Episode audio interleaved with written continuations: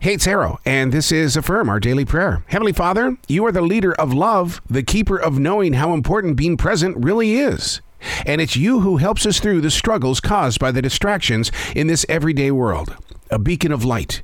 We use it to guide our hearts across the daily desert, to find our way into the purpose of your calling, Almighty God. It begins with listening. We must be ready to activate the words that you have planted, to be a solid line of unity for we can't do this alone. And that's why we pray for the people of Ukraine and all who believe in the spirit of giving everyone a place of peace and a voice that will reach far into the next day. Putting our trust and faith into the birth of a brand new day, to step toward the fire, to hear your voice. Let it be used in a moment and place needing total outreach. With you, Lord, we are not lost, and we are not in fear. We are grateful for your everyday presence. I'm Arroe, sharing with you the wisdom required for tomorrow while the sun rises today.